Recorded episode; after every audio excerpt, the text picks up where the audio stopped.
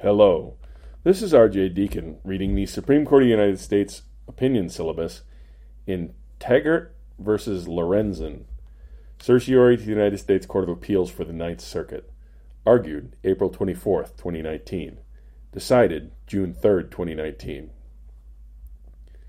Petitioner Bradley Taggart formerly owned an interest in an Oregon company. That company and two of its other owners, who are among the respondents here, filed suit in Oregon State Court, claiming that Taggart had breached the company's operating agreement. Before trial, Taggart filed for bankruptcy under Chapter 7 of the Bankruptcy Code. At the conclusion of that proceeding, the Federal Bankruptcy Court issued a discharge that order that released Taggart from liability for most pre-bankruptcy debts. After the discharge order issued, the Oregon State Court entered a judgment against Taggart in the pre-bankruptcy suit and awarded attorney's fees to respondents.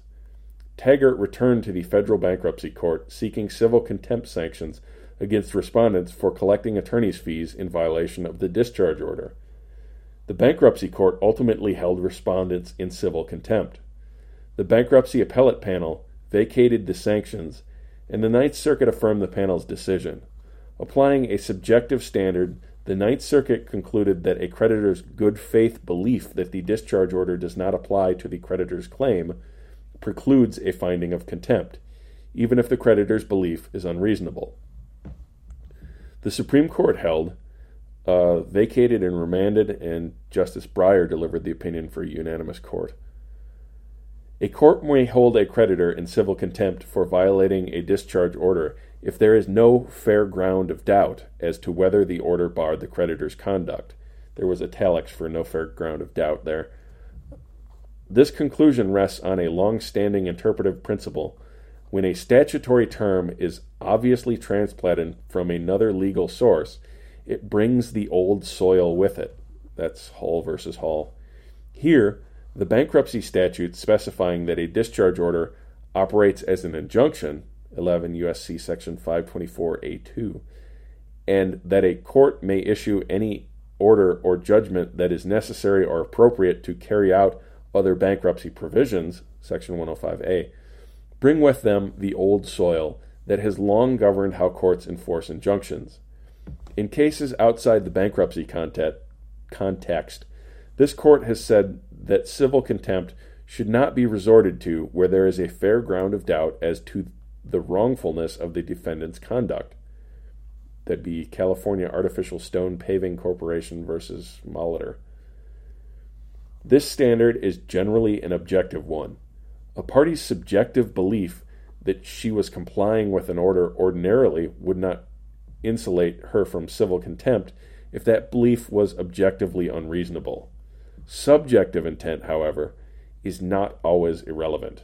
Civil contempt sanctions may be warranted when a party acts in bad faith, and a party's good faith may help to determine an appropriate sanction. These traditional civil contempt principles apply straightforwardly to the bankruptcy discharge context. Under the fair ground of doubt standard, civil contempt may be appropriate when the creditor violates a discharge order based on an objectively unreasonable understanding of the discharge order or the statutes that govern its scope. The standard applied by the Ninth Circuit is inconsistent with traditional civil contempt principles, under which parties cannot be insulated from a finding of civil contempt based on their subjective good faith.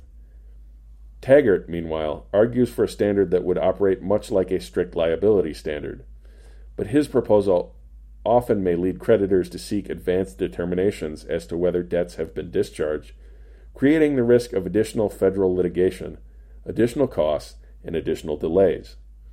His proposal, which follows the standard some courts have used to remedy violations of automatic stays, also ignores key differences in text and purpose between the statutes governing automatic stays and discharge orders. Again, the decision below is vacated and remanded, and Justice Breyer delivered the opinion for a unanimous court. Thank you for listening. If you'd like to get a hold of the podcast, we can be reached at RoadsScholar80@gmail.com. That's ROADS and 80.